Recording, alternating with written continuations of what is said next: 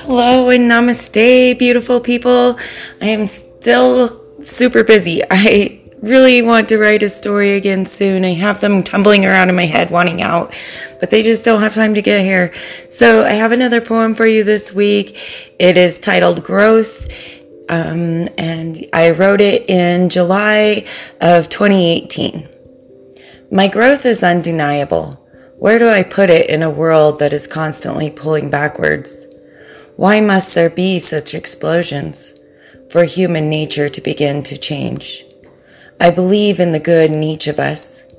Without our uniqueness, our world would surely crumble. With our oneness and sameness, we can mend our world.